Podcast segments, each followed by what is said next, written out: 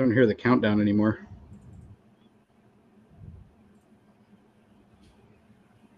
All right, and let's take that off screen and bring us back in. Oh, just got to hit that. Okay, and then bring that in. And here we go. Jeff's gone. Jeff's gone. All right, Is he gonna This is slowly what you rise need from to the ask ground? first before we start live. That is perfect. that's so Jeff. Okay, That is so Jeff. yeah. He's oh, we're well, we're starting. We going. got. I better get a beer. Um, hey, the beer. everyone. Uh, the film Star Trek Nemesis is over, and thank God it is, and it has been since 2002. But we're just getting started here on Live Long and Podcast. I'm Dave Mater, joined with my wife Jane Mater, uh, coming at you with Star Trek TV and movie reviews. Here, streaming live on Facebook. Uh, at Live Long and Podcast, or you might also be watching us on YouTube or listening to us on audio. Welcome to all of you. Uh, what a panel do we got today? We've already mentioned Jane here to talk about Star Trek Nemesis as we go into the 10th movie, the 10th Star Trek movie ever produced and released theatrically. Uh, and we're going to talk about that today, the last of the Picard movies. Uh, let's start here. We got Jody Simpson. He's Oh. here to talk to us today about Star Trek Nemesis. Now, J- Jody, we were saying that the fact that the E was backwards just kind of uh, in Nemesis, and you see in that in that little title screen behind you. It's Uh, a mirror, guys. There's yeah. two of them. there's two of them. Is that what it is? Okay, yes. And the M is just uh, an E that's been turned Even, the other even, way. even the credits do a, a break of the credits like it's a mirror. Oh, the whole thing's about mirror images before and Dana. Okay, yeah, okay, I got you. Uh, we were saying it was backwards, and his clone. therefore it was maybe mirror universe or didn't count somehow. We were hoping, but I think It's not real Star Trek. it does count, unfortunately. So, how you doing today, Jody? I'm doing good. Uh, back at his chair, we got Jeff Mater. How you doing, Jeff? Good. And uh, Jeff was actually here with Jane and I this morning to watch the movie, so we watched it together. Uh, and Kevin, Kevin Millard, the ever incredulous, uh, joining us to round out our roundtable today on Star Trek Nemesis. How you doing, Kevin? Good. Welcome. Okay, guys, let's talk about Star Trek Nemesis. Oh boy, it is a tough one. It is as tough now as it well, maybe maybe it's a little better now than it was in 2002 when I first saw this. But hey, let's go around the table, uh, the virtual table, if you will, and talk about this movie, which I am not so fond of. Uh, Jane, how about you first? Yeah, I was bored. It was worse than I remembered. I wanted to fall asleep, and um, it's just a bad movie. What? Bad movie. You think my death scene is very not important, Jane? I do not understand. Yeah, it, uh, yeah, I do not understand. No. What? not a good movie. What if I'm like Shinzon? Oh no! Oh yes, Uh, very I'm playing. like- I'm playing with like I found these yeah. two old uh, Data and uh, and Picard figurines. Uh, yeah. So you don't even need us anymore then. No, I could just. Uh, I could. Just, one man show.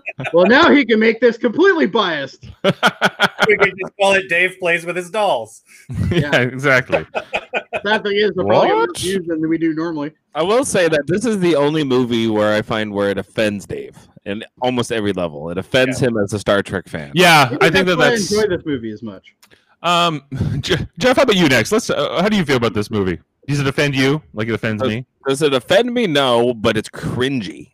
It's a cringy movie There With are some definite cringe scenes. with sure. cringy acting, cringy music, uh, j- just drawn out. The acting is so bad in so in certain moments. Like it's like whoa, that was your choice. That was what you went with. Like especially like the the part that I find is the craziest is the end of the movie where um Deanna is like it's data and like Riker's like oh come here and it's just like the whole like the interactions between the characters are so stilted and terribly like choreographed everything about it is just like this isn't right like Wait, like, like, sorry, I just saw this quote come up. Like Ted's ever watched this. You movie. have not watched this movie, Dad. There's no way he's watched this movie. There's no he. Okay, we watched Metamorphosis on Thursday, which is the original series episode with Zefram Cochrane. He had never seen First Contact, which also has No. Zefram Cochrane, a character he knows. of course So- he never saw it he dad stopped watching around Star Trek like four I don't even know if he's seen five and six he probably oh, has Well, probably- I think, I think he's to seen those, but I don't think he's ever seen Generations or. all right he stopped when Picard came into the picture dad was like I'm done didn't my like Star Picard. Trek. Are you are you anti Picard? That's what we want to know. Are you against him, or are you uh, all right with Picard? Uh, I, like you know, I love Picard. I love the next gen cast. Uh, this is my least favorite of the of these movies featuring this next generation crew. I know Jody is going to tell us why this movie's good, but let's go to um, Kevin next. Kevin, how do you feel about Star Trek Nemesis? This movie, I like this movie at the beginning until they hit the planet with the Argo, and then I'm done with it. And my brain, like I was, wa- this is the only movie I was watching, and my body just went, "This is boring. Let's try unconscious. Unconscious would be more fun." Going to sleep is more fun. As soon as they hit the planet, it just takes a dive right into the ground. It's awful. It is bad. The music is horrifying. It's not Star Trek music at all. Even the opening credits, I thought we were watching uh, Total Recall. Yeah. It sounded like Total Recall music. Yeah, the director of this movie, Stuart Baird, um, was a first-time director, more famous as an editor. Um, and he talked about the opening of this movie. I watched this with like commentary on once upon a time, and he was like, "Well, like if you show one of the cast names, if you show like Patrick Stewart's name, for instance, or whatever, you have to contractually show everybody in the cast." So he's like, "I just wanted to get right into it. Star Trek Nemesis, and then we go right into the scene on the Romulan Senate." And that's you know how this movie opens up is like not even with our, our main characters. It's kind of like what the the stakes of this movie are which the romulans the romulans had never really been featured as a, a villain in star trek movies really before. Maybe star trek 6 a little bit with that one guy that romulan ambassador who was in on the um the conspiracy. But yeah like i think that there's some good ideas in this movie interesting ideas but like the execution of this movie is terrible. This movie was made in 2002 which was a four year gap between uh, Insurrection and this movie. Uh, also, in this time between these movies, um, let's think what's happened. Uh, well, Deep Space Nine has ended. Voyager has ended by this point, also, and Admiral Janeway, and we also Enterprise has started by this point as well. Um, Doesn't yeah, exist. as we kind of. Okay. What's Your Dad saying? dad with his, his, Comment. anti-agenda thing going He on. says, watch the original series for great music, great themes, great actors, and overall a really top-notch show. Well, Can- hey, that's Can you fair, mute your dad's uh, comments now? They're really not relevant. but you know, like, and we do. We watch that every Thursday with your dad. Just we do. So yeah, stop so- jeopardizing our Saturday. yeah, but these Yeah, are the Star Trek movies. uh, and then he thinks it should it should have all just ended with the original series. And I don't know if it if it meant that I didn't have to watch this movie, maybe I'd be with you. I don't know. It's like that was the trade off. It'd almost be You worth would, it. you would take never watching this movie over never having next gen? Are No. you fucking retarded? But it's tempting. It's no, it's not even close to tempting, and you're just being silly. I'm. ah. All right, Ta- Jody, you are the great defender of Star Trek Nemesis. Why? Why? Why? Okay, why? let's be clear. This is not a great Star Trek movie. I'm gonna get that out of the way right now. You guys think I'm so fucking massively pro for this uh, movie? You know what? It's a better movie than you all give it credit for.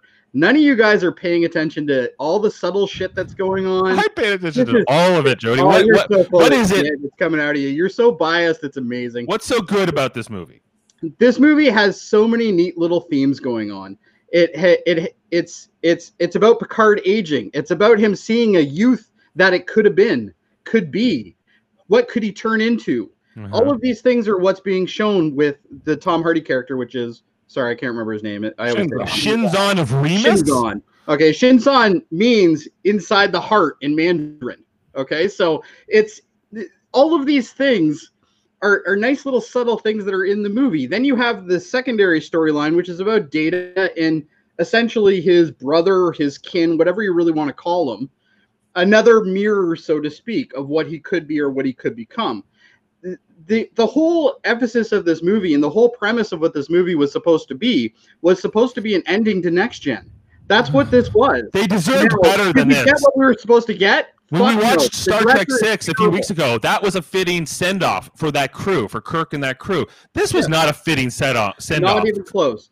I, I agree with you absolutely, but what I'm saying is this could have been so much better, and I agree absolutely 100. percent Is this is this shittier than Insurrection? Fuck no. Insurrection is a god awful movie. Mm. We all fucking know it deep down, and everybody sit here and they're all like, "Oh, Nemesis is the worst." The fan base is all for this. This movie came out at the worst fucking time in Star Trek.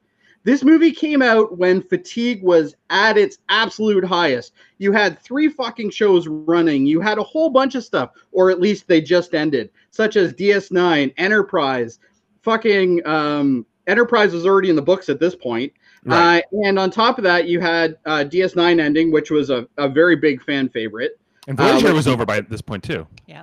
And Voyager was over, which I personally don't like. But you know, there were so many things that were supposed to happen in this movie that the director was a fucking knob about. Mhm. The director is terrible in this movie. This guy is known for action movies. That's all he's known for.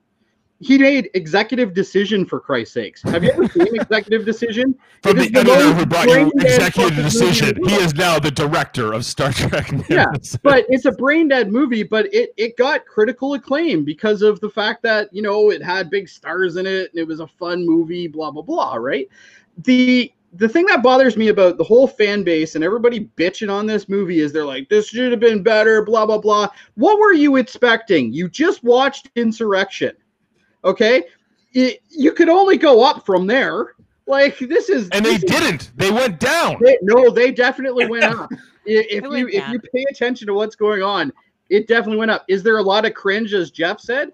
Absolutely, hundred percent. But that's because it was directed by a guy.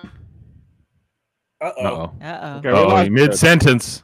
Mid sentence, lose Jody. Okay. Um, Yeah. It's hard to pay attention to a movie when you're asleep. When the movie puts Yeah. you, I get. I saw hard that. pay attention to the nuance. I saw the smart stuff. I saw what they wanted us to see, and but I'm still like, it still didn't work. I think Let Jody's gonna come probably drop off in a moment. but Yeah. Um, hey, just for a couple comments, uh, Craig Chislett uh, saying, "Hey, this was a great flick. Tom Hardy's first role as Data, other than something, or sorry, first role as other than a pretty boy He is a pretty boy. uh, sure. In this movie, or just in general. In general. In general, Yeah, but- uh, he wear he's wearing a fake nose in this movie, and also this is significant. It's the death of Data. Like you know, for what you know, this movie is more significant in history of Star Trek than than Insurrection is. Like the events of Insurrection. Oh, there. he- oh. The events of Insurrection are, are largely like, who cares what happened in that movie? The events of that movie don't matter. Um, if you said if if you erased Insurrection, it wouldn't matter. But it's still, I think, a more enjoyable thing to watch than this um not just from the fact that it's uh you know sort of um there he is okay And I, I think the beginning of this movie is strong. On Apparently, my What- internet went. what is strong about the beginning of the movie? So we get the we get the Senate like assassination where they kill all those Marlin I senators. I like that scene. then- Cool scene. Cool scene. I I wouldn't say that's a bad scene, but the wedding is god awful. that Oh, guy the but the is guy the praetor in that romulan I scene actually do kind of like the wedding. I like seeing Really? these characters that I've known for for 10, 15 years. I like watching them do their own thing and not be on a mission and see You like, like okay? Kevin, you, you, you like like picard's there's a lot speech of- you like do you like Yeah. watching do you like watching Data sing? Nice, I guess. Uh, Not really, but uh, also, and I like that Picard's speech was actually kind of bad. Like it, it wasn't great. I didn't But mind it. that's that's his character. picard is one of the great orators of but his he's not time funny. But he's not funny. Not a comedian. No, but I, but I think that was kind of so. the point. It was supposed to show you that Yeah. he's really not that funny. That's what I like about it. That's what Yeah, all it's best men do in best man speeches. Is they What- Can know. anyone think about what you're doing to me? And there's like kind of like this nervous laugh, like everyone's like, "Ha ha ha, Captain!" But that was not a good joke. Like we just we're, we're trying to help you get get through this moment. That's how we feel about this whole movie. Is we're kind of like, ha ha ha. You're you're such a great movie, Nemesis, but uh, and so, then you so get did we? So did we show the quote here from Craig saying "great flick"?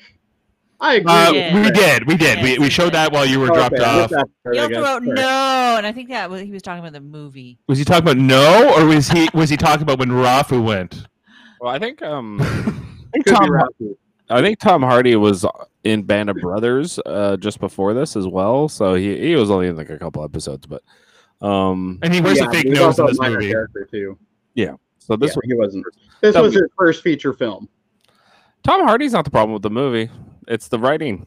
It's the the, The, writing writing definitely could be The better. dialogue is not good, and the, writing dialogue. is- Yeah. There is some good dialogue, but there's not a lot of it there's more bad dialogue than good. Um, compared to. uh, And again, I'm going to bring up the comparison to Insurrection. You think the dialogue was better or worse? It was better in Better Insurrection. than Insurrection. Yeah, Better. It's, it's better in Insurrection. Okay, Uh, good. Insur- We're all on agreement on that one. yeah, uh, the writing is better for the most part in Insurrection, but the ending. Uh, I'll take the ending of this movie, even though it's cringy and awful, over the ending of Insurrection because the ending of Insurrection is terrible.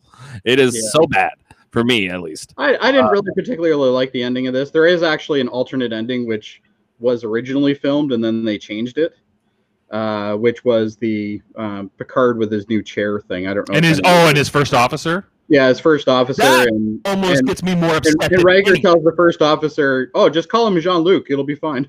Well, yeah, here, and Ri- like, there's kind of this bit where Riker gives him bad advice or something. Yeah, Like Yeah. it doesn't make sense. Why would you bring in a new first officer? I know Data died, and he was going to be the first officer. well, that's why because the test audience said no. This is no, don't replace Data. don't, re- Yeah. well, don't replace Data. Don't replace Riker with somebody new. Uh, And also, you know, like you have Geordi, you have Worf as vi- and even Troi. Well, no, Troi is leaving. She's going. Picard Worf. almost immediately tries to replace Data with before. I mean, that whole scene where they're talking, I'm like, Jesus, it's only been a day, and you're already trying to Not replace. really replacing him. He was just having he was having a discussion with him. To Like a new, like his favorite toy broke, and then he had to get a He's new like, toy. "Oh, I guess I'll make do with this one. it's like kind of like when your dog dies and then you You get never know. It, it- Like- Data was fully functional, guys. Yeah, it's like when your dog dies and you have to get a dog that's just like your old dog or whatever for the kid.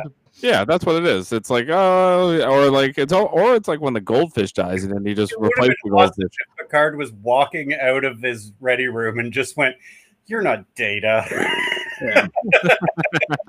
Um, just on that wedding scene uh, at the beginning too. Uh, why is Wesley Crusher present, and why is he in a Starfleet uniform? Okay, so there's a deleted scene with him where they actually explain that he's going to be part of engineering for the Titan, which is uh, which is uh, the ship Lucre's taking over, right? Right. But the last time we saw Wesley Crusher, he was going off with the Traveler Yes. to uh, explore planes of existence or something. Yeah. And now he's What? back in Starfleet. Wesley Crusher sucks. Who cares? Wesley Crusher does suck. So Don't acknowledge anything about him. He was he's wasn't even on the bridge, Dave. Don't he, he he he doesn't need to be talked about. He's Wesley Crusher. He doesn't matter. That's how I feel about his character. Because taking him almost completely out of the movie. Yeah. Which I like Wil Wheaton. Don't get me wrong. I do love the guy. I think he's great. Uh, but now Wesley Crusher doesn't need to be there anymore. It's fine. It's because Next Gen revolved around Wesley Crusher for a long time before he left the show. Well, I guess it's fine if he's there, but to put him in a Starfleet uniform is a weird choice. And um, uh, you know, Guinan's there also. Whoopi Goldberg. I think that's nice. And then I was like, well, who are the rest of these people? I don't know any of these other people. Like, where are they at this wedding? Uh, apparently Ashley Judd was supposed to be in this movie to Yes, Ashley Judd was supposed to reprise her role. Uh, Ensign Robin Leffler. They were gonna yeah, put a- and actually, Seven Seven of of Nine. Nine was supposed to be in this movie as well. Well, seven of nine was supposed to have the Janeway part. It was supposed to be. Well, Jan- she was originally supposed to have the Janeway part, and then she was supposed to be as part of the reception. Uh, but apparently that got scrapped because it didn't make any sense. Because Baird is a fucking idiot, the the director. So Mhm. he was the one that was pushing for it, and then is the Traveler on Big Bang Theory? Uh, the guy Is who. he? No, but we're weakness. Wil Wheaton. is. Oh, yeah. Oh yeah. yeah. really, I, I, I, I'd be interested to find out what was Wesley Crusher's story, even though I don't really like Wesley Crusher that much as a character. yeah, the, No, the- think the- the- the- you don't know anything about when him coming back from the Traveler. You just know that he eventually gets.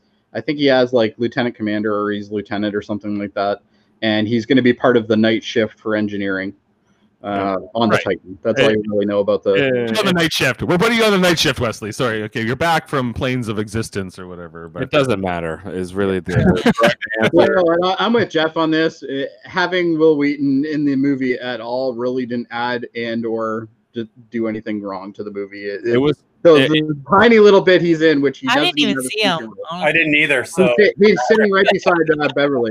It's like Wil Wheaton just wanted to come to Main the table. set. They're like, "Here's a uniform, throw it on." Uh, he doesn't say anything, I don't think, in the movie, right? So they didn't probably have to credit him as an actor. Not in the final. we have a comment here from Ted Mater.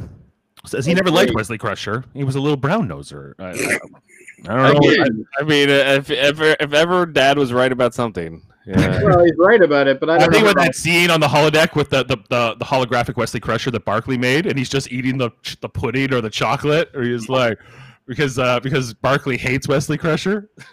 like like we all we all hate Barkley and Wesley Crusher. I mean, uh, And so, and well, and so does uh, Sheldon on Big Bang Theory. He also hates Wil Wheaton and and probably Wesley Crusher too. Can we can we talk a little bit about why Jerry Goldsmith took a big dump on this movie? Because like Did you write the score of this He movie? did. terrible. Oh, it's awful. The music Yeah, is music. awful. It is the worst Star Trek Why is score. that bad? It's awful, Bad. Jody. I mean, it, it, it, it, I wouldn't say it's awful. It's definitely not great. from but scene to There's scene. there's much there's much uh, better uh, examples of crappy movie uh, music. Not in the Star Trek movies. series. the worst Star Trek score. I this was the worst Star Trek score was. Like, I This was saw the- they did the next gen stuff, but what what He- was the Nemesis score? It was like dun dun Eh, dun dun. He was probably just memorable. tired at of doing Star Trek movies. This is a dark. Well, this is the la- this is the last movie he ever scored. He died after this one. Yeah, Oh, died right Uh, after this. This is his worst work, I think, and um, So I think Nemesis killed him. Yeah, it killed everything. Nemesis killed Star Trek for a long time. You almost know, killed Tom Yeah. Hardy better part of a decade. Tom least. Hardy almost killed himself because of this. because of this. Yeah. Yeah, this movie did harm, real harm to people, me included. You know, how, how did it harm you, Dave? It broke the heart of It broke my heart. many of the young I'm watching this movie in 2002 in theaters, so excited, you know, because I wanted a good rebound movie after um, Insurrection, especially. And then I was like, oh no, oh no, you know. And this movie's just like like uh, the dialogue. I even got a, like a preview of the script. I didn't read the whole script before I saw the movie, but I did read the scene between Janeway and Picard.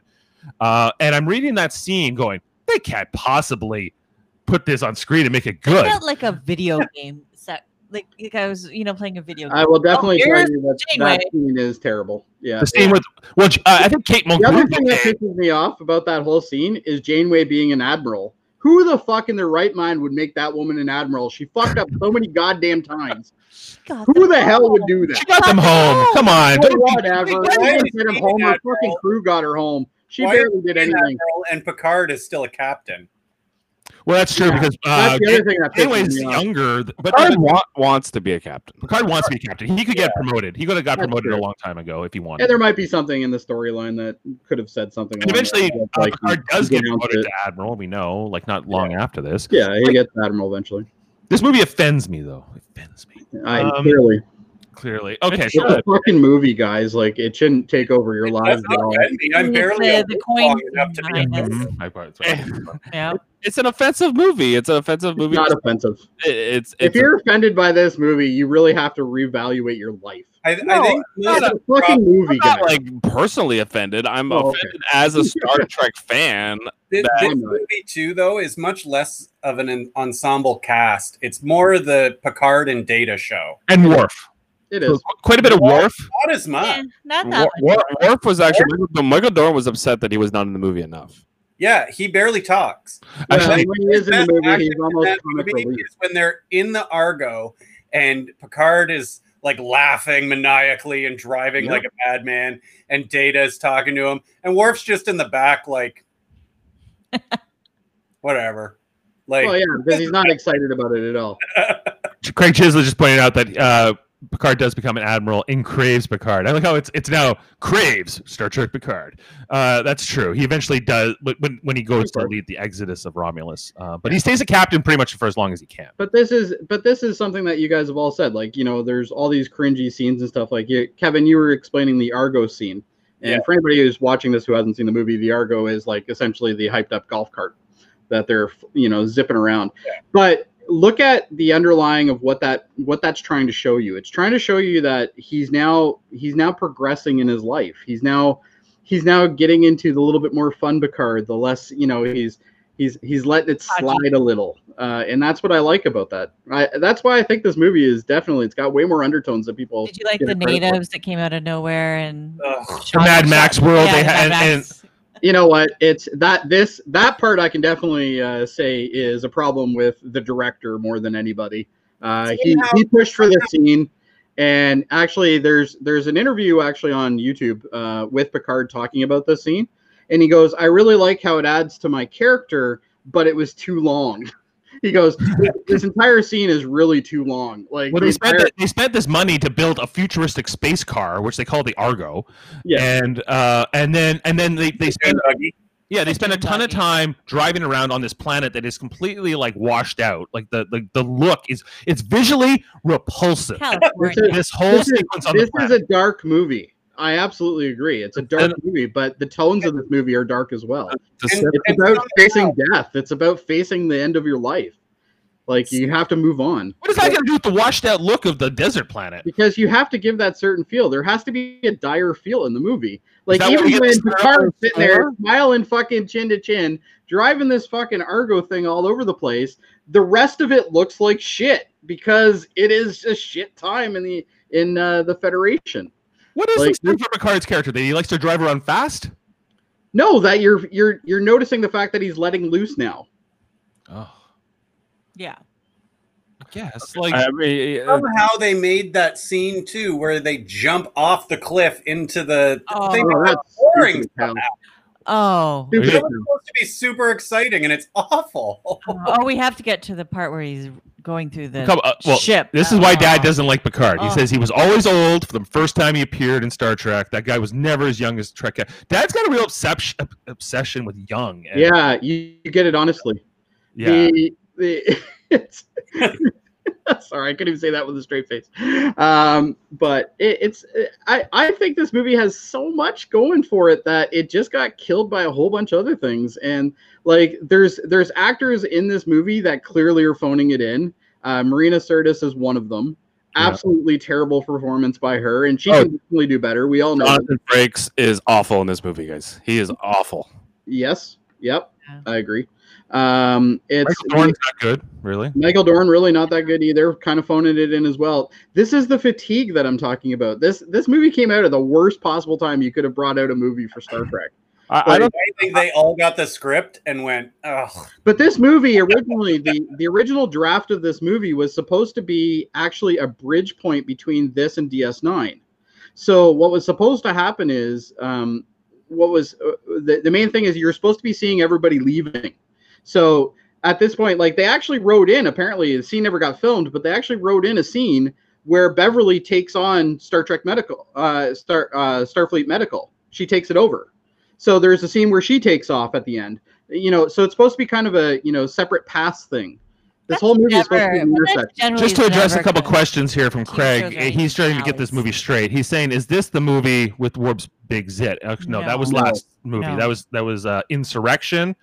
Uh, and he's saying, "Isn't this the planet that makes you young?" But no, that was also, Also incorrect. Insurrection. Direction. So that's I think that's your confusion here. This is the movie with Tom Hardy, and he's got the fake nose on to look like more like Patrick Stewart. the clone of this is Patrick the one Stewart. that's the worst. it's the worst. It's the, No. the worst one, Craig. That's the, The one. one, that you're referring to is actually the one that's the worst. If if you have a Klingon pimple in your movie, it's the worst movie, Yes. Uh, except for some of the original series ones. right. This Yeah. Insurrection was boring, and so is Nemesis. But Nemesis is boring and offensive. I mean, it, it- It's aggressively boring. It's not aggressively boring. I, I I much rather have watched this movie eight times over than watch Insurrection. Oh no no. This, this movie is a lot more action. There's shit going on. Uh, is it- again, is it a good representation of the series we all love? No. No. I don't- and no, it isn't. And and in all honesty, yes, I, I I give all the other movies a lot of shit as well. Uh, but this movie definitely doesn't deserve the shit that it's getting from everybody. Oh, it's, I'm not done. It's getting more. Wait, Here- neither am I. like I'm trying to think about what I want. I want. I want to say good things about this movie, but I, there isn't much I can say that's good. There's a ton of great scenes in this movie. Okay, Uh, we there's- talked about the wedding. We talked about the well. We talked a little bit about the scene with uh, Picard and Janeway. I don't know if we want to. terrible No. Scene. It's We're it's it's that. awful. Picard it was like It- Patrick it's, is not it's good in that awful all over. Yeah. Uh, we talked about the planet and the desert and the weird aliens and the Mad Max world and like, like oh. and then B four. Can we talk about B four? He's he's just annoying. He's an annoying character. He just He's like supposed to be. He's a child. I do not understand. I do. Why does the tall man have a furry face and like and, and I'm in a room with lights and like he's like I'm like what is what is this? What is this? Like, you know, and um and why does he have a shiny head? Like he says that to Picard while they're driving around on the in the chase sequence. This is bad bad writing. John Logan, bad screenwriter. Yep. I'm saying it. And uh, the guy who wrote Gladiator wrote this movie. Uh, Brent Spiner was like in love with this guy and wanted to bring him in. And that you know, Brent Spiner is a part story credit on this movie. Yeah. Brent Spiner was obsessed with killing Data, so he wouldn't have to be Data anymore. Yeah. Um, Well, and they they were originally supposed to kill him in Insurrection, and then they said no, and you know, so they got another movie. they There was actually one. supposed I to be think he felt like he was after, so. he was um like aging out of the role but like this was not the death this was not the movie to do it in it's just a bad it was a bad thing. I thing think I think the, I think the death of Data is is one of the reasons why people hate this movie so much. Right. The I actually think the death of Data in this movie is great. It, it's The exactly Jar what of Star Trek, to be. that's it's right. a human thing to do. That's exactly what he did. So fine, he, he ended up being as human as he could be before he killed himself But could to sacrifice for his friends. Like That's what he did. Like, like, how can you how can you write a better ending for Data? Yeah, Yeah, but the movie shouldn't be all about data. This movie's all about data and somewhat a bit about Picard, and the rest Wow. of the cast doesn't matter, and they all phoned it especially in. Crusher Crusher has nothing to do in this movie hardly she had one, No, one she's scene to probably talk the to least character out of all of them. So she goes remember he shows that photo of him it's supposed to be him right as a young cadet Yeah, it's it's Hardy clearly. It's clearly Um, Tom Hardy, and yeah, it's but that's uh, and he wouldn't have been bald at this point in his life, um, which is also weird. No, Uh, there is no, there is a reference saying that he was going bald when he was in Starfleet because I remember there's something about that. Well, but these, So- that, that whole scene um, with Q him, and the yeah. when he when you know, he goes to fight the Nausicaans, that Yeah. version of him has hair. he had hair. Yeah. Yeah, but that's when he's a that's when he's the first uh, first year cadet. They say they make some First sort year of Jensen, We don't. Well, actually, yeah. Sorry, first year No, ensign. yeah. guys, there's a line in the movie that Crusher says that his uh, genetics have been uh, altered to make him age faster. So, uh, so that's why he's bald. I'm not So- talking about No, Shinzon. I'm talking about this that's what was photograph of, of supposedly Picard. Oh, Yeah, no, it's it's it's yeah, it's kind of inconsistent. But when you think about it, if he was going bald, maybe he just embraced it right away. Maybe Like, I he- don't he know. Or he just he had to have his head shaved that day. Yeah, to that he photo. Joe Rogan did. He, you know, he became a bodybuilder. He started, you know, shooting bows, and he started shaving his head. I mean, Okay, that's but but that's not the point I was going to make too about that whole scene with Crusher and Picard is that she he goes remember him like showing this young photo. Beverly Crusher is significantly younger than Jean Luc Picard too. She would not have remembered him at this age Yeah. either. Um, so Yeah. like, she knew a younger version of him, but like that was like a like a 35 year old Picard or something like a 40 year old Picard, not a yeah, not a- but I think I think the point of that, which wasn't clearly demonstrated, but I think the point of that was him kind of saying, "Do you remember when I was young?" Because Okay. she does remember when he was young. You know, he clearly looks much more weathered now than he did then. Uh, so you know, even if she knew him at 30, you know, he would be looking younger, closer to that photo than he would be now, right?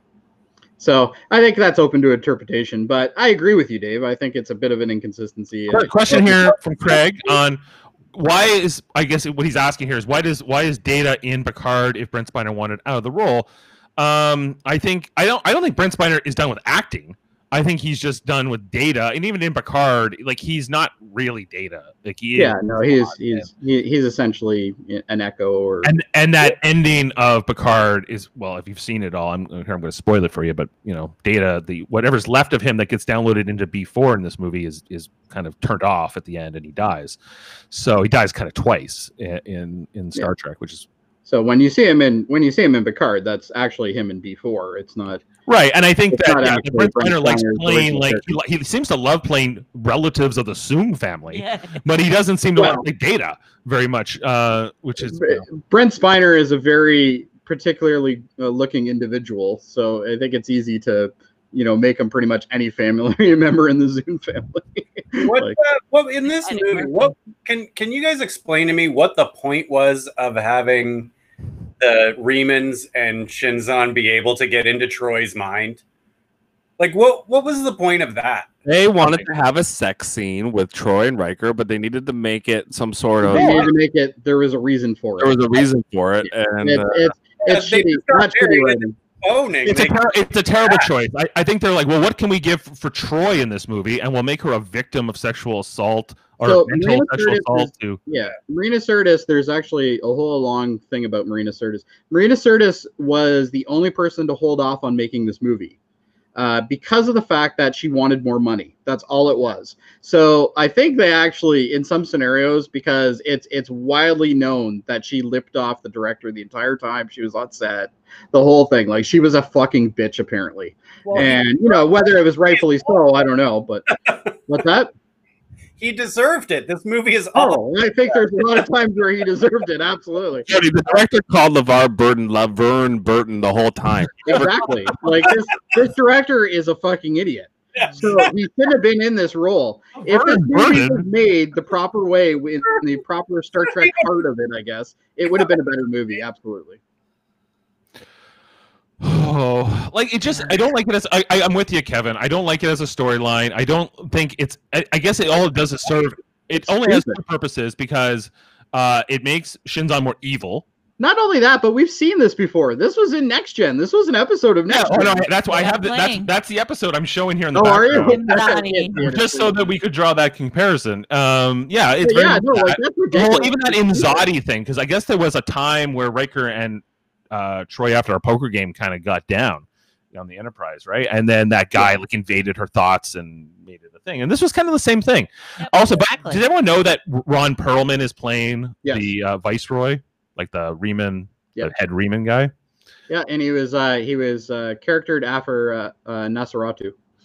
Yeah. He looks like Nosferatu. I hate the That's exactly the I hate, reason why I they hate didn't know. everything to do with the Remans. Okay, like they are they ugly. They uh their uh, costumes are dumb. They have this incredibly powerful ship that's ridiculous. It- It's just like eh, you know with this with this super They're weapon, the douchebags. They're the douchebags in this. with a perfect cloak and it's got you know eh, it's just it's too much. It's dumb. It's it's it's a violation. Just like Troi said. It was a violation. That's this whole movie. Uh, it's just You do know that we're not hearing that, right? Oh, you're not? And I'm okay with that, just so you know. Yeah, with the, yeah, I should have I should have not said a thing. yeah, what are you doing, Jody? I mean, I, I'm sorry, guys. I, I let you down. I'm sorry. yeah, I mean now now we gotta wait for him to fix it, and uh, it'll be How all- many times have you used it, Dave, and we haven't noticed? About four now, You hear that? no. and Uh, it's good. We got a podcast to do. There's been a few. There's been a few. It's Hold fine. on. No, no, it's fine. Seriously. Well, now we don't even see anything. Okay. How's that? Oh, wait, I haven't No, tested. he it. hasn't used it. No. This is riveting podcasting. Uh, okay, so like, all right, here's the deal with this movie. All right, it's not very good. it's just not very good. It's it's uh, it, it's not. It's like if you- it's like when you get. It's kind of like the Star Wars, the new Star Wars movies. Even though they're fans, even though they're fans, and this guy's not a fan. John Logan and uh, Stuart Baird are not fans of Star Trek. But when you give the keys over to somebody else to make to continue a franchise, it's usually will go bad. That's my opinion. Like you have to like the people who sh- should have been directing and writing this movie are the people who were heavily invested in the TV show and the stories I that came. completely agree. Hundred percent. LeVar Burton was asked to. He wanted to direct this movie. He was actively trying to direct this movie. They wouldn't let him. Jonathan Frakes said if they had asked him to be the director, he would have taken it. So what? So for whatever reason, I feel like Dave's right that Patrick Stewart's head got real big when he got into X Men, and then Brent Spiner also was like on this mission to kill Data.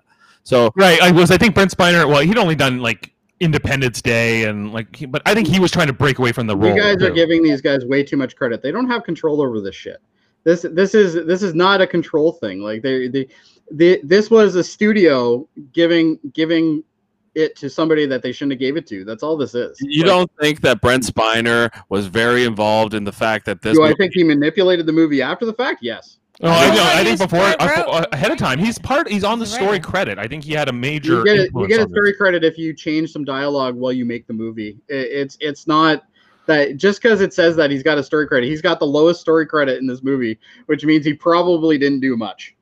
It's just the three of them, right? It's like Yeah. Berman, it's um, Brent Spiner, and it's John Logan, right? Yeah, yeah. John And- Logan, I think. And John Logan was brought in by Brent Spiner. I don't know how much He Rick Berman did or didn't have to do with the movie. Uh, really, like he's he's one he's on the writing credits too. But this is a movie that's universally hated by Star Trek fans. Okay, Yes. this is it- Correct. This is not you know me sitting here defending to you is just the tip of the iceberg on who I could defend this movie to. It, it's it's it, and I'm not trying to really defend the movie in all honesty. It's just I think it doesn't deserve the shit it gets. It, it, there are some very good points in this movie. There are some great Like great what? mirror things. There's there's a lot of really cool scenes. The Argo scene is a good scene if they brought it down a bit. It was way overdone because it oh. was made by a guy who wanted to make Mad Max. That's what he wanted to make. So and and I think somebody made that reference a minute, you know a little while ago when we were talking to it. Uh, it, it is definitely a Mad Max inspired uh, uh, scene for sure. Uh, but there's a lot of really cool things. There's a lot of there's a lot of times where Picard is having dialogue with um, the Tom Hardy guy, uh, and it's that that dialogue really is very true to the characters. Like Tom Hardy doesn't deserve he, he doesn't deserve the shit he gets for this movie. This he he acted the shit out of this movie. In my Tom opinion. Hardy gives it all. I'm not gonna. There's I'm a not lot gonna. of people that do shit on. I'm not. I won't. I won't dump on anybody. Tom Hardy specifically. Like I think his character is dumb, and I think his The- I think his character outfit bit is dumb. even dumber.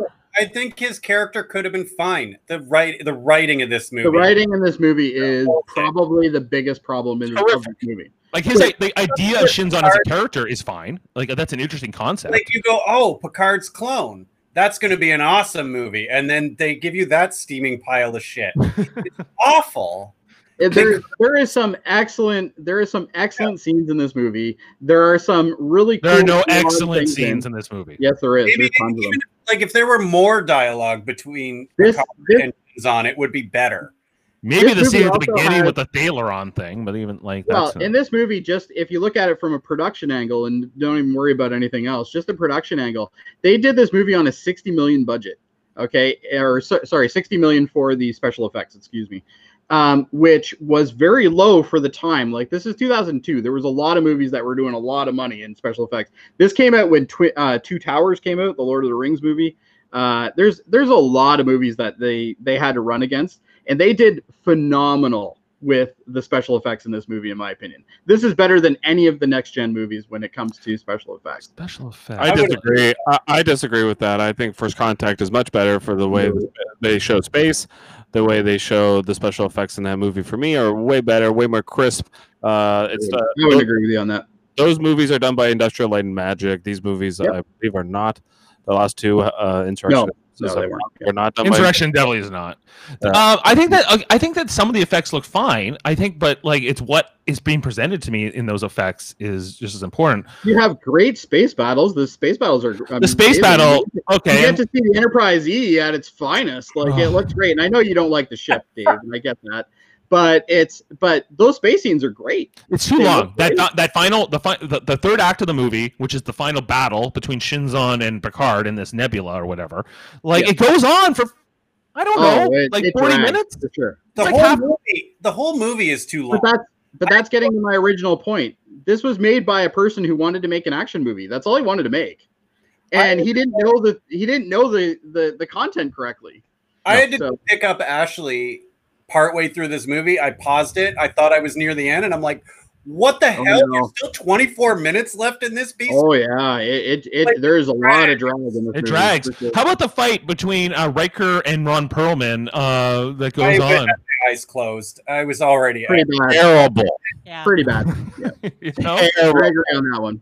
The, Riker, the, the, the shining star of this movie is pretty much almost all the scenes with Picard and uh, Shinzon uh, are literally the only the only two uh, the o- the only times that I think it really does shine. There is a lot of exceptional dialogue. There's there's a really nice scene where they're sitting literally at a table and Shinzon's asking Picard about the history of the Picards. Yeah. And it's a very touching scene. When you watch it, you're like, it's almost like you know, Grandpa Picard is talking to his grandson. You know, it's it, it's got this kind of nice little warm feeling in it. But then we remember that this guy is fucking lunatic and he wants to like. Well, we don't know a lot about him, right? We're learning don't about him as we're going. No, And so you want to believe him in this moment, like Yeah, you know, and yeah. that he's maybe got this like softer side that while he's clearly the villain of the movie, the movie's called Nemesis, and we know coming in he's the Nemesis. But um, you know that you oh well maybe there is something to this Tom Hardy. I, I think actually Tom Hardy outshines Patrick Stewart in that scene. Oh, Uh, I agree. I agree. You know, I think that um, I think that maybe if there's a great, a good, nice little moment, it's maybe that little dinner they have. But then it quickly turns to shit because it's just like it, none of that pays off. Like it- you know, it- like it, like it was just basically Shinzon was toying with Picard. This was just like he wanted to have. He basically uh, set up this whole ruse. He put he planted B four on this planet. He brought Picard. He let Picard sit there for 17 hours just Okay. orbiting before he came out, just to have this little dinner. Yeah, this scene that I have up here right now, this is the introduction scene to uh, Shinzon, right? Yeah. So we, we see him in only this kind of, you know, obviously silhouette. This is a cool scene to introduce a uh, introduce a character. I think. Like I, I Oh, don't do, you, do you like when he introduced- asks if he can touch uh, Deanna Troi's hair? Do you like that? Yeah, part? But that's because he's curious about that shit.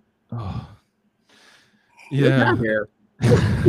It's not. It's not the like. I It's kind of weird. Cody's point that maybe some of the backstory is kind of interesting and whatnot, but the execution of the dialogue, not it's not even the actor's fault. It's it's probably the way the director wanted. it. Oh, there's some Yeah. god awful dialogue in It this have movie. been a great movie, and it was not. Yes, it could have been way better. Oh, this could have been this could have been a phenomenal movie if the director wasn't Lots of the potential here. director. Uh, if the that's why I story made a little bit more sense and the dialogue was written better. A few things needed to happen in this movie to make it better. The music needed to be way better. Uh, I didn't really have that big of an issue with the music like you guys do, but the it definitely wasn't a shining star for music. That's for sure. the movie is basically only about Picard and Data. That that would have had to have been amended in some way. Yeah. I, in a lot of ways, all four of these movies, And I can't these- argue that it's, it's of these next gen movies are about Picard and Data. Not no, the first one's definitely about Picard, um, hundred percent. First Contact is pretty much again about Picard And Data. and Data. even First I more. would say that. An ensemble cast. Everybody has something to do. In Yeah. First Contact, more so, yeah, more way more so than in this movie. Yeah, this Um, movie gets Data oh, and Picard for most of the movie. Insurrection again is very much about Data, but also and Data is like humanity. I feel like it's it's basically just a Data movie.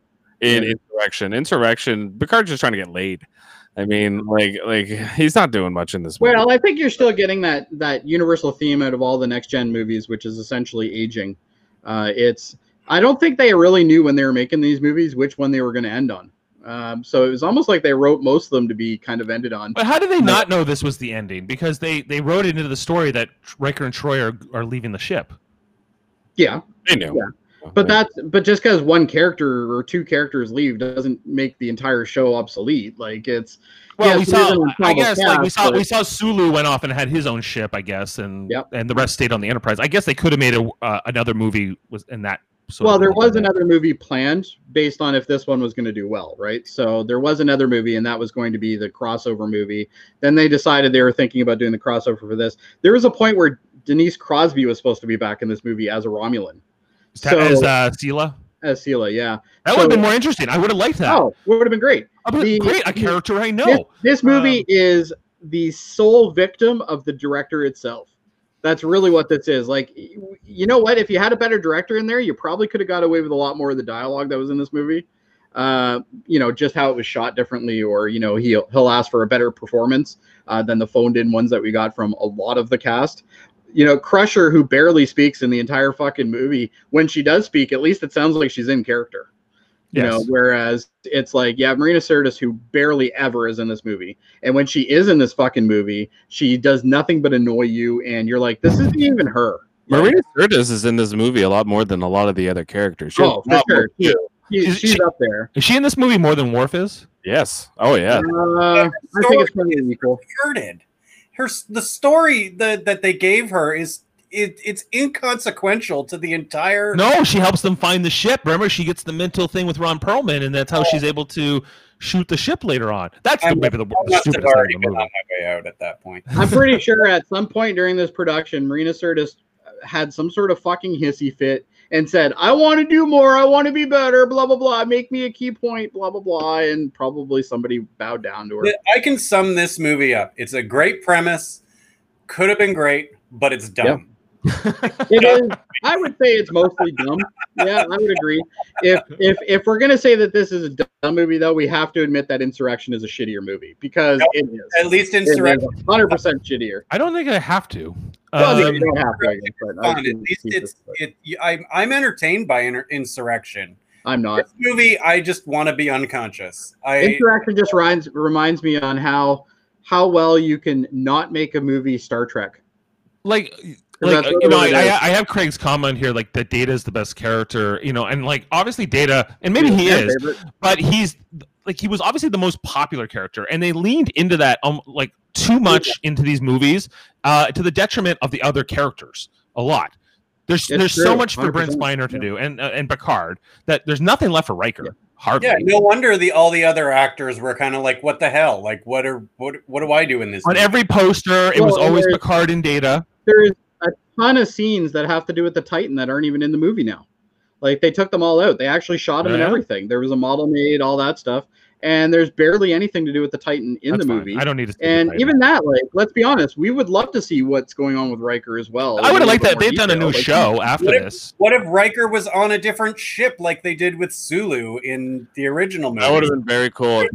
Well, I think that's kind of where they were going because the whole point was this is supposed to be the cross path movie. This was supposed to be where people start, you know, kind of, you know, disassembling the cast and they all kind of go their separate ways. several of them being being doing their own thing and coming together for this movie with like yeah, like Avengers like- Assemble kind of moment or something.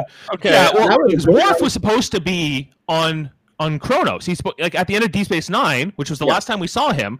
Uh, he was uh, he was leaving Starfleet. He was going to go off to be the Federation ambassador. And then they asked Michael Dorn, like, "Hey, what happened to that?" And he goes, "I don't know. They just they just put me back on the bridge of, this, I'm on of the Enterprise, yeah. and I'm here. Like, oh, in the wedding, I, I come Yeah. back." Out.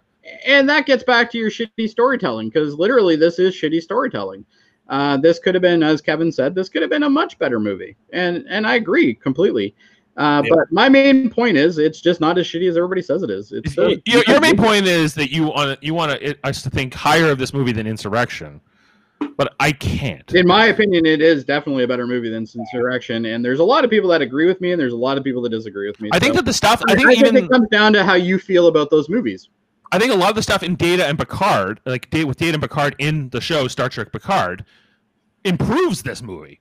And even with Oh yeah, that, yeah. Well, it I continues. I still don't like this movie yeah. uh, as much as uh, uh, I, it's still like way at the bottom for me. Um, it's not a great you know it, you already know my my opinion on the previous movies it's it, it, i don't think it's a great movie like don't get me wrong here this is not some fucking cinematic masterpiece this is not even the best next gen movie uh, but it's when it comes to star trek movies it wasn't a it wasn't a terrible star trek movie compared to a lot of them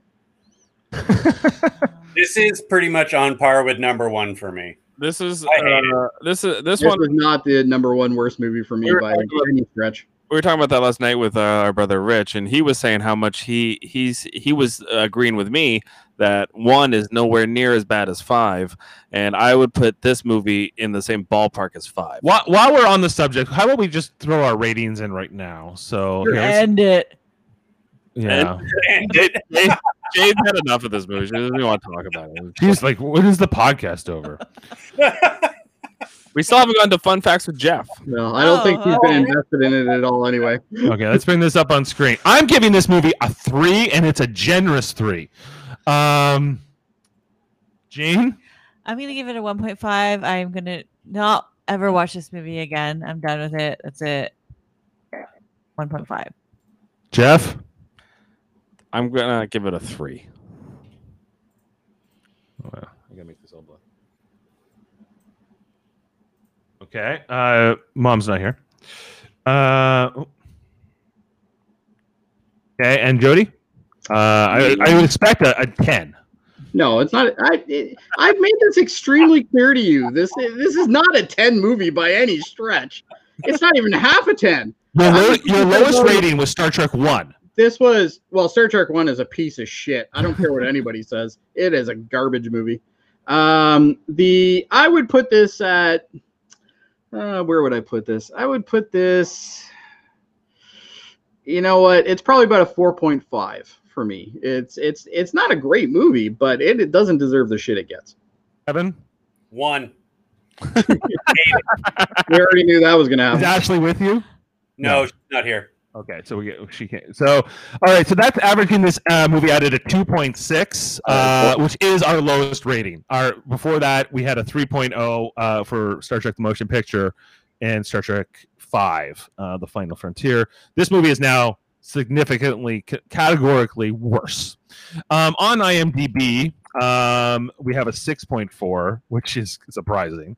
Um, but so like based on no seven point no sorry it's it's a six point four. But so according to IMDb, this movie is the same as Insurrection, and may, you know maybe the same as Generations. Um, the First Contact was still considered.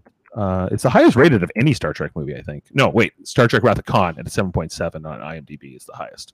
Yeah, which is very undeserved. But anyway, And just if you look at sort of like Rotten Tomatoes, it's this movie's got a 38% on the tomato meter, 49% on audience score, and it comes out at a four and a half, which is you know like uh, when you average R score out with with like sort of like the third party sites.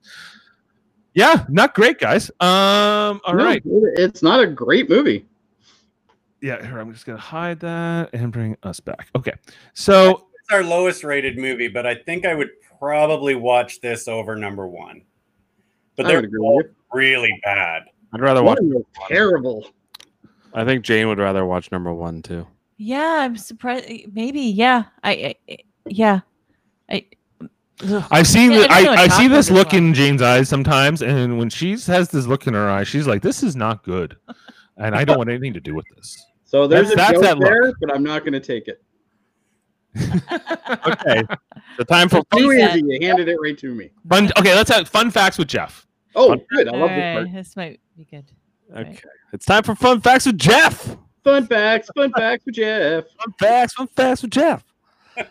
okay, you guys have uh the whole time really been crapping on my fun facts with Jeff segment because you have been throwing out behind the scenes facts the entire time because Jody needs them. He needs them to make his case that this movie is half decent.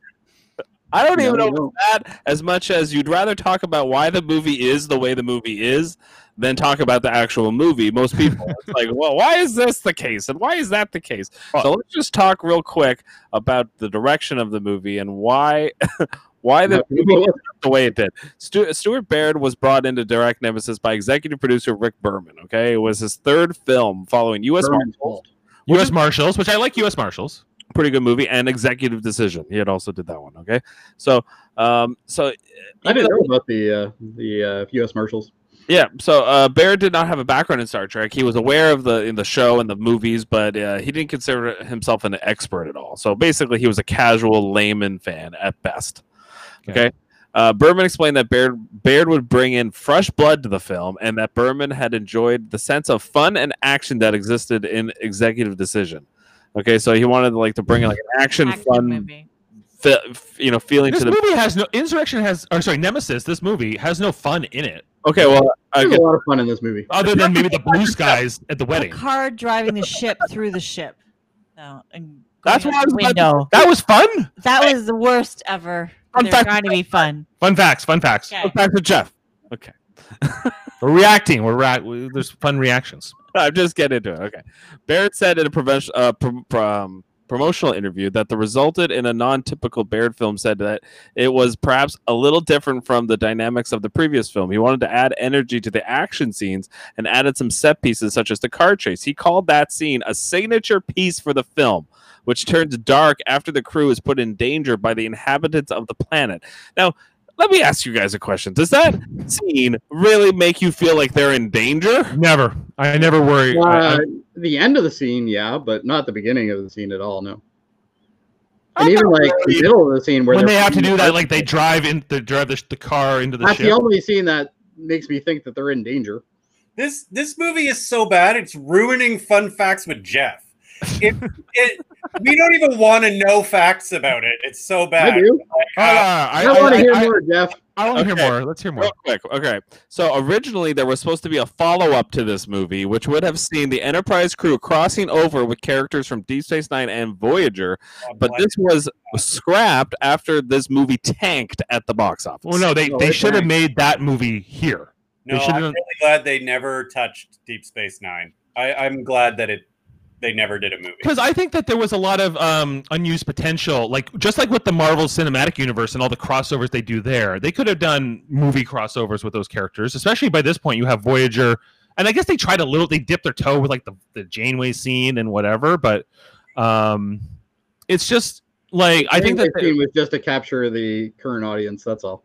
Okay, so in an interview given years after the movie came out, Tom Hardy said that he took the role very seriously and it was intended to be his big break. The commercial failure of the movie and the response from longtime fans apparently led to his relationship uh, dissolving and, and turning into alcohol, and he considered suicide. It was the only movie he pulled himself together uh, until um, 2008 when he starred in Bronson that he finally got over this role. Yeah, all you assholes tried to kill Tom Hardy. That's what ended up happening. took him six years. Because you can't get over the fact that they killed Data. You can't get over the fact that it's a shit movie. He It- did great in this you know, movie. You're trying to kill Tom I will never get over the fact that it's a shit movie. the cast in particular, You're the reason, Dave. The cast in particular, Jonathan Frakes, Marina Sirtis, and LeVar Burton, have leveled fierce criticism at Stuart Baird over his direction of this movie, As Like, they should. Claiming he hated the Star Trek universe and knew nothing about it. For his part, Barrett expresses his frustration in the DVD commentary at having to tell a story in an established universe with pre-existing design and character relationships, hated having to u- utilize recycled sets and props, and had trouble remembering the names of his main cast. Like, what did he think he was going to be making? Like, it's you're, So, you're- and, you're and what did Stuart, another did Stuart movie Baird go on to do great things after this? Uh, I do not believe so. I believe. Uh, let's see what. If, God, I hope not. I So like, no, I, I like how he was so arrogant that he came in and he was like, I don't want to learn anybody's names. I don't want to Yeah. learn anything about this universe because I made U.S. Marshals. So I'm a big hot shit or something. Like, what the? Like, what? You, you can you can direct Tommy Lee Jones. I guess that's kind of an accomplishment, but So after Star Trek Nemesis, he didn't even work in the business for three years. Not until A Legend of Zorro did he e- even edit another movie. He never directed another movie after this. Nobody ever trusted him good. to edit movies. good. He did enough harm. So he he actually ruined everybody's life. yeah, Yes. this guy's, this guy's He ruined next gen. That Yeah. bastard. Everybody involved with this movie had their life ruined. Right. uh, So he, he ended up editing movies like a lot of action movies like Legend of Zorro, Casino Royale, Vantage Point, Edge of Darkness, Salt, Skyfall. Uh, he worked with all of his friends from this movie, like John Logan, who wrote Skyfall and Casino Royale. He he worked with those guys as editors. So he you know he, he fell upward in the in, in the business. So that that's kind of the way it works. Yeah. Um, you know, unfortunately, but the you know all these guys are you know kiss each other's asses, and that's how they end up getting jobs. Uh, the the thing with this movie, you know, for me is that uh, you know somebody needs to be held accountable, and it seems like from what I'm reading, it should be Rick Berman. He's the guy who basically said, you know, we got to throw out the whole. The, Well, everything Yeah, because I, I think it's interesting that uh, okay, so they get at first contact is breaks Frakes' first movie director role, right? And that movie does so well, right? And then he directs Insurrection, and it's kind of not great. We all kind of Yeah. say it's too Star Trekky, probably. It's too much like a Star Trek episode, it's too much like a Star Trek episode. Doesn't feel like a movie. right? So I think they they didn't give Frakes a chance to kind of rebound from and learn from that enough. Uh, instead, they brought in it brought in John Logan and Stuart Baird, who did not who did not do this movie any favors. It only made it worse. They should have given LeVar Burton this movie and let him run with it. I think it would have made a lot more sense. Uh, Yeah. LeVar, LeVar Burton Burton is mostly famous for directing TV, he's he's a fantastic director. especially- television director. Well, he's a fantastic television director. Yeah. Okay, well that uh, that doesn't mean he can't direct a movie. I think that I think directing a movie is different. But I, I think we Much we different. showed that Frakes can do it. Like Frakes did in First Contact. He went on to do other movies. I, I can't remember everything directly. I think he did the um the Thunderbirds and different like whatever movies. but- Actually, he was not at the premiere of this movie. Another fun fact with Jeff: he was not at the premiere of this movie because he was off still directing Thunderbirds. So, you Uh, Craig saying we need Star Trek needs to treat the directors like they do in Star Wars. All directors are huge fans and know the universe. Well, 100%. unless you're uh, Rian Johnson, uh, you know. It's, okay, I go back to this part where I don't think that necessarily matters. You can have them be huge fans, uh, but they have to. Uh, they can also not be a fan, but they have to respect the material and the canon. Yeah. And came And there was no respect here. I- in Star Wars too. You could say the same thing. They didn't really. Oh really. yeah, the last movie didn't have a lot of respect. Those last new, movie, yeah, those last movies really kind of they wanted to do their own thing, and, I don't and think any of the new Star Trek uh, shows have any respect for what I agree. came before as well. I agree. Uh, Picard at times does, but I, I think Discovery definitely doesn't. And Or I've been going back and watching all the I, original. I'm gonna rewatch the whole series again because I don't remember a lot of it. Yeah, Yeah. good. So at the same time, Jonathan Frakes was also directing Clock Stoppers. Do you guys remember that movie? No. Yeah. Vaguely. Uh, Clock Yeah. Stoppers. That's what he went and directed instead of he directing. made time travel movie. Made a time a shitty time travel movie. That's exactly right. Um, I said teenage, but that also applies. right. Michael Michael Dorn was reportedly very upset about uh, Worf having nothing to do in this movie. So he was right. And I wanted to just, yeah, like the whole scene where back at all. If he's where got no- Worf and Riker go Yeah. down to fight Ron Perlman in like the corridors, right after they get boarded. right. And um and so Worf he goes Worf cover me and he starts shooting right to cover so Riker can jump down that like that uh, garbage disposal thing, and um and we never see Worf until Data's like funeral basically. So like Worf's not even like he's not even in like the, the last few uh minutes of the action. Yeah, he's sequence. not even on the like the bridge scene where they find out everything. So listen to this one, guys. Nicholas Meyer was approached to direct this movie by producer Rick Berman, but told Berman that he would want to do a complete rewrite of the screenplay. Berman was forced to refuse as he had already promised John Logan full control over this screenplay, and so Meyer respectfully turned down the offer. Berman next considered LeVar Burton to, uh, a chance to direct, but that was then ordered by the studio to hire Stu- Stu- Stuart Baird. wow. So, so, so basically, the studio ripped the controls of Star Trek away from Rick Berman, and because they had already been contractually obligated to um, to John Logan, so they're like, basically, we have to make this movie this way. And I, I, I'm guessing just the the scene, yeah, the whole movie shows it. The whole movie shows there's no joy in the movie. Uh, the only person who's happy is is Brent Spiner because finally Data is dead. The only person that's happy at the end of this movie. you know. Right. Yeah, like that sucks. Like all those things, like like, like that's disappointing to hear on a bunch of levels because uh, if they got Nicholas Meyer involved, like what this movie could have been. could have Like, been just uh, it could have been undiscovered country too you know Right. Yep. it could have been like the movie we we look back on and go wow that was a great it was like avengers endgame you know it was a great cap to that that story that ran you know 10 years or whatever it was right right. It was more than that 15 years It's disappointing because you know, like I can't believe they didn't learn even too after Star Trek. Star Trek Five, we all know is a bad movie, and Star Trek Six is possibly the best movie. So you, can come off a bad movie and make a great movie. It's too bad that this kind of I, I get like Patrick Stewart went off to do X Men and he got really tied up in that, and You're really tied up on that point, but I don't think you've ever once told us anything that would prove that. Uh, just like like interviews I've listened to and a lot Oh, of like the jokes that the cast make with each other. Like, because P- but Patrick Stewart is significantly wealthier than the rest of them because of those X Men movies, and um, you know, the, the- it- he's always picking up the check for dinner and whatever. Um, and I just on don't. I think that Patrick Stewart wanted oh, he didn't he wanted to be known for more than just Captain Picard, and so uh, and he is now. I think they all. So. They all do. I think that's what all actors want. They don't want to be known for just this one character. Well, I, I think I think it's terrible to be typecast or, you know, uh, be one character as an actor. Like you're you're literally you're at the bottom of the pool, right? like James Doohan never did much outside of Scotty and some voice work, right? Um, because everyone thought he was actually Scottish, and he's not. But so right i mean terrible. But anyway, I mean, not no Star Star Trek actor really broke out. Uh, other than Yeah. maybe maybe uh Patrick Stewart. I mean, most of Hey, them. why is it a Patrick maybe? Stewart and Shatner both did. Well, both did stuff that was fairly popular. Patrick Stewart as as as um uh, Ca- uh Professor Xavier. He's not even the star of those movies, Dave. Like he's he's a big part of it, and he's yes, it's He's- X-Men, he's It's all named after him. not a star. Come on, the movies are not centered around him. The, those movies are centered around Hugh Jackman and all those other people that you know. yeah, well, he's he's Hansen, all those people are the, the X Men is surrounded around those people. Uh, you know, he even has less to do. The way they kill Xavier in uh, Last Stand, it just goes to show how much those movies are not about Xavier.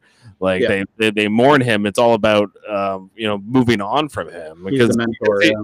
he's a mentor. He's a, he's is he a big star? Did he make a lot of money on X Men? Yes.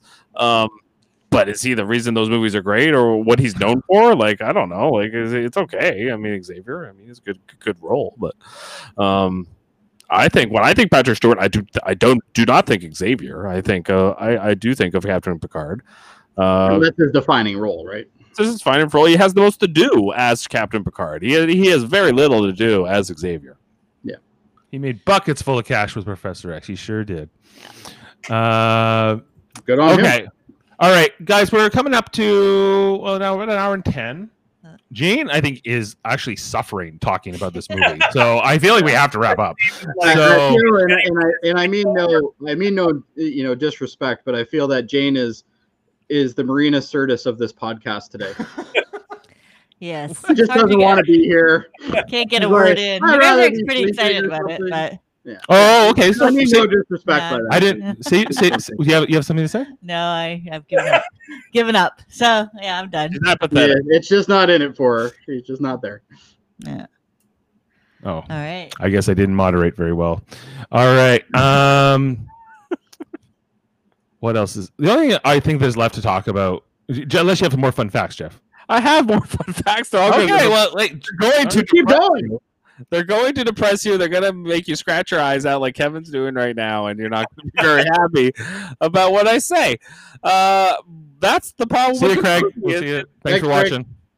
it's it's it's a very depressing um reality to this movie. Uh, writer John Logan got involved due to his friendship with Brent Spiner. So you were right about that, Dave. That uh, that's the reason he got attached to this movie was Brent Spiner. I guarantee he was having drinks with John Logan one night. He's like, ah, I really got to find a way to kill Data, and that's what kind of what happened. Uh, Ron Perlman, Reman Viceroy, previously appeared in Alien Resurrection in 1997, another science fiction film based in the year 2379. What are the chances of that?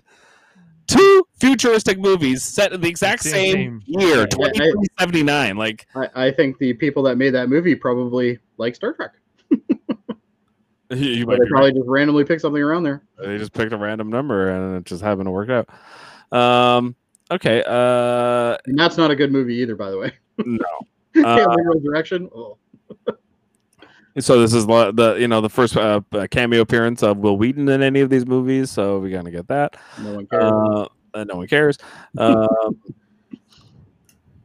when yeah, so when Commander Riker talked about uh, when he first met Da- Data at the end of the movie after he's dead, which w- was the most cringy stuff for me, he talks about when he met Data in the holodeck trying to whistle, and this is a reference to a moment that happens in the pilot of, Yes. uh, of Yeah. TNG. So I mean, it's a very nice idea. And a good idea for the you know, but Jonathan Frakes' performance of that that whole Oh, thing, it's cringy, awful. I don't get it. I don't understand why it's so bad. Is the are the actors? Do you guys actively believe that the actors that weren't heavily um, uh, shown in this movie were they like like not only phoning it in, but Disgruntled. disgruntled, but also Yeah. purposely throwing in bad performances to I don't know if they're purposely doing it. I just don't think the heart was in it. Yeah, I think if you're not happy, you're just not going to do your best job.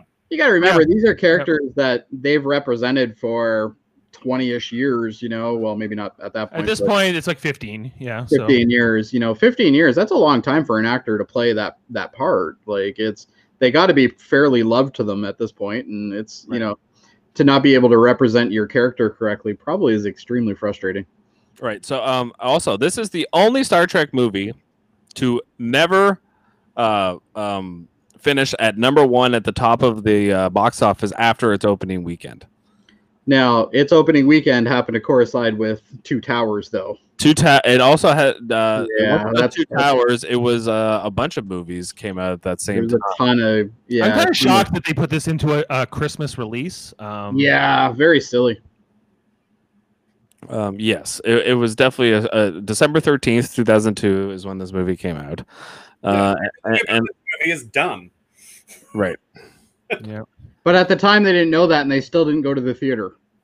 So that Yeah. would lead you to believe that people were spending their money on whatever their priorities were at that point, which Right. were probably, tw- you know, two towers and okay. So 2002. You know. the, the movies that came out at the same time this movie came out, yes, The Lord of the Rings, The Two Towers came out, which obviously took the brunt of the box office. destroyed every movie, probably. But at the same time, this is around the same time when Oscar movies were really starting to come out around in December. You know, like it, it was a big, it was starting to become a bigger thing at that time. So Gangs in New York came out, out around. Uh, So did an adaptation. Uh, so did Equilibrium. So did Catch Me If You Can. Wow. So did the hot the hot chick. Which Analyze that. Was that Analyze that uh, came out. Um, Chicago. Uh, Made in Manhattan, which uh, actually was a huge box box office movie. Made in Manhattan. Really? Yes. I don't Um, know anything about it. it's the Jennifer Lopez. I'm in New York. And like you said, like this was at the point where Star Trek franchise fatigue was at its highest. The fatigue was brutal at this point. Yeah. Yeah, because I- Enterprise was out and it wasn't very well received, and um, you know, I just in Voyager, a lot of people had fallen off from Voyager toward the end of that show, and um, I just think that start like it had been four years since the since the last movie with Picard. Well, Right. you had two major. You had two major. Uh oh. So uh, at the same time, okay, so, so like at this, the, uh, also uh, what came out was the 25th hour came out. Um, Good movie. yeah, good movie. Like uh, Chicago, like I said, the hours came out. Confessions of a Dangerous Mind, um, Drumline. There was a lot of very, very popular movies coming out at the same time as this movie came out, and it just didn't fit the lexicon of moviegoers at that time. Like people, like you said, were fatigued. And if they had a good movie, though, I think it would have would have you know done very well. Would have been number one? No, I think Lord of the Rings would would have stayed there, but um, it would have it could have you know at least competed, but it was just so bad that it couldn't. Oh. Um, you know, so that that's kind of I don't want to depress you guys anymore because I could we could go on all day about how awful this movie was and not just the movie but everything surrounding the movie it seems like was depressing. It reminds me a lot of indiana jones um, temple of doom. And if you go look at how the like the spielberg and george lucas talk about that movie and how they were both getting divorced at the time like they were very depressed on set. Everybody was miserable. And it shows in the final production of the movie and i think Yep. it's the same case here with nemesis Yeah, I, I suspect you're right. Yeah. Uh, Gene, you have anything? No, no, I'm. I, I, I think I didn't ask Jane a question, or she wanted to say something a while ago, and I'm I'm gonna have to. Oh, you're I sleeping on the couch. this movie. Uh, you're on the proverbial podcast couch now. now I'm on the in the proverbial No. podcast doghouse, You're reading into perhaps the the pod house. Um, that was a pun. Um, okay. Uh, I think the big thing. I think we've talked. We talked about the most of the big scenes in this movie. Like, I think the only thing really is is the data funeral scene. Uh, we talked about why Brent Spiner obviously wants out of the role at this point and still does uh, clearly. But um, do we? Do you guys like how they deal with his death in this movie? no no. I, I hate it. I hate when like Troi goes over to Riker and is like, "It's Data," and then they have this like hug that seems Yeah, so awkward, and then like just everything. Like L- Geordi's there too, and he his acting's fine. LeVar Burton, I don't mind, and then Picard's actually fine too, like uh, Patrick Stewart. And but he, he he's he suffers in silence. He goes and walks into his ready room by himself. He doesn't even like lean on on his on his crew in that that in that terrible moment. He goes and suffers in silence and and I don't know. I just I just think like the it, it defeats the purpose. The anti uh, uh, uh the, it's an antithesis to the way the TNG crew was. They were it's their family. Yeah. And- it's it's consistent with how Picard deals with grief, like we saw when Yeah. his nephew and brother died. He always runs away. Yeah. yeah. the the thing that bothered me about the all of that was the fact that I actually like the way Data died, and I think I mentioned that earlier in the episode. The the fact that he sacrifices himself and essentially create creates the most human version of himself by killing himself, Yeah. essentially, uh, which is really cool. And then it goes to this next scene where you know there what you just explained, and it every time I see the scene, I always think to myself, like, was this a scene that they forgot to make, and then they had to do it at last minute, and everybody's already tired, and you know, it's just like it's just such a terrible scene. It's like there's nothing good coming out of it.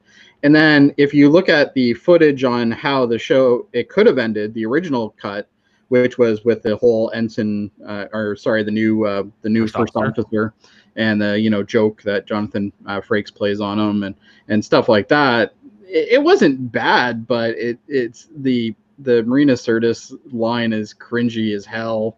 Uh, and well, you know, Riker's uh, reaction to this, which Riker, you know, he's he's reminiscing of, you know, talking about, uh, you know, seeing him for the first time, but he's got this like kind of like almost like I'm smiling because I think that this is stupid kind of thing that he's talking about. Like it's almost like he's talking about it as a joke more than like something serious. Like he's like, yeah, the first time I saw him, he's he trying to tell like a whimsical story. I think that's what that because he's saying. well, he's trying to, but I don't think that's what's coming off in his. Does everyone remember what the song was that Data was trying to whistle? Never saw the sun. Well, that's what he's trying to sing there, but it's uh, is that the same? Shining so bright. Shining so bright. That's Kevin? All I know is it's more like a "Pop Goes the Weasel" kind of whistle. Pop, it was. Pop Goes the Weasel, yeah. in Yeah. Encounter at Farpoint. Yeah. Yeah, I like like I guess like, like they all have like a toast to Chateau Picard with Chateau Picard, and I guess I don't know. Like it's it's always felt sort of incomplete. Um, like as far as like That's a perfect way to explain it. just, Incomplete. think, just think about like even when Tasha Yar died, she got more of a send off. Like it was um Not much more, but she did. It's Yeah. nowhere near the Spock death in Wrath of Khan that, that, you know they, they don't even come that close. the director didn't give a shit about the characters. Yeah. Didn't understand the significance of Data dying. Like It's- Da- data dying is a massive thing to the, the timeline. Like this Yeah. is, that's huge. Like he was the center of so many episodes, and and you know to to see a beloved character, I that's one of the reasons why everybody hates this fucking movie is because Data dies. It's it's I don't think that's why though, Jody. I think like when Spock dies in uh, Wrath of Khan, I don't think that's why you hate the movie. Uh, it's the Right. way He's they killed him. Jody's frozen, so who knows if he can hear you. But yeah, he might not be able to hear me, but if he can hear me, Jody, my my point is that it's not the necessary. I don't think that's why people were mad at this movie. The, the they're mad at the movie, at least to me, because like Jane, like kind of I see it in Jane of most uh, mo- more than anybody. It's like it's a disgust for the treatment of the characters that she, she loved growing up. Because if you if if you they had done this to Spock and Kirk and they had killed Spock and Kirk or Kirk or either one in this way, which they do in Into Darkness, and we'll get to that. But if they had done that for Picard uh, for Spock in the early times, um, I think most people those movies would not have done well. You have to treat like like Kevin was saying and was alluding to. You have to treat these characters with respect and make it feel real. And wh- wh- when you have like a a, a Troi and uh, go it's Data, and you have like Riker go oh come here, and then you have like Picard run and away. Worf's not even there. Worf's not even there, and just everything about the death of Data is so clumsily treated compared to the death of Spock, for instance, in Wrath of And just the ending with him talking to B4, I guess to leave the door open for another movie, but like it's um Never saw the sun. yeah. I don't know. I don't know. Is that supposed to be hopeful? Is that I don't know what like what feeling I'm supposed to be left feeling at the end of this movie. It's very confused. You're not. It's just dumb. It's Well, a all. lineage thing. It's supposed to represent the lineage of Data. Oh, Ugh. okay. Final thoughts. Uh, Not a good movie. At the end, I think I think uh, Jody like nemesis. I think Jody likes this movie a little bit more from the technological geek standpoint of like all the messages that it's doing with the mirror with the mirror imaging between Yep. Shinzon Even and the credits were cool. I thought The- they were very simple. the mirror I- imaging between B4 and Data, there are good ideas, but the execution of the movie is bad. Exactly. Yep. Yes. I agree. Kevin, you just said it was dumb, right? Uh, it's dumb. Okay. okay. Uh, I'm Jane, done to be done with nemesis. I'm you're, done. you're I'm ready done. to be done with this Ready movie? done. You really hate this movie. I never knew. She gave it a 1.5. She was nicer than Kevin. She was nicer than Kevin. No, I- not as nice. I Kevin was I nicer. realized today Oh, how much I like it, or just No. dislike it. No, Kevin only gave it a 1. Jane gave it a 1.5. Yeah, Kevin likes it even less. All right. Well, next week we're moving on to Star Trek 2009 with Chris Pine and all that. Are you excited for that? Uh, I don't like the new ones either. Oh, it's going to be a rough ride. Let's get everyone buckle up. It's only rough for you, Dave, which makes it awesome. I, I I like Star Trek 2009, so I'll be I'll be. I didn't more mind it, I like it too. Uh, except for Uhura. Absolutely hate Uhura. you heard is weird. You always hate the female characters. I don't like Spock I don't much. hate female characters. Actually, most of the female characters in these movies I like more than the men. But uh, no, Uhura in the new movies are just. Uh, and I like Zoe Saldana or whatever the hell her name is. Like Uhura in the new movies. I hate Spock. Uh, Uh, Spock in the new movies are not fun either. And Scotty is not on them. to me. Yeah. We'll talk about that next week. We'll talk about that next week. So, um, all right. I want to thank everyone, especially Jane, who got through this podcast somehow. I, I don't, but she did it.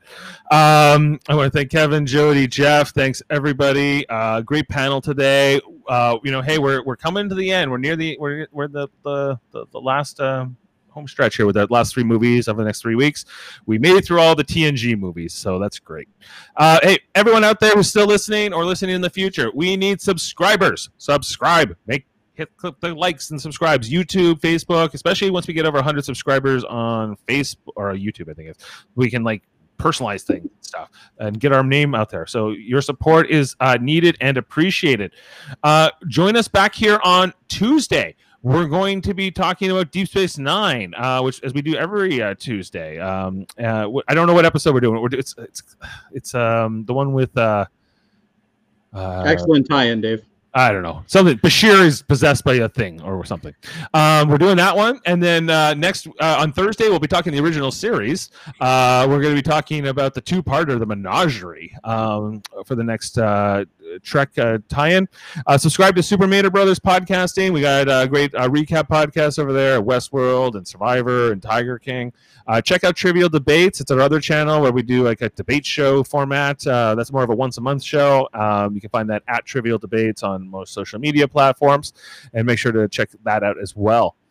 Um, anyway, have a great day and night, everybody. Live long and podcast, podcast and long life, and we'll see you next week for Chris Pine and J.J. Abrams and all that stuff. See ya. Oh, thank you.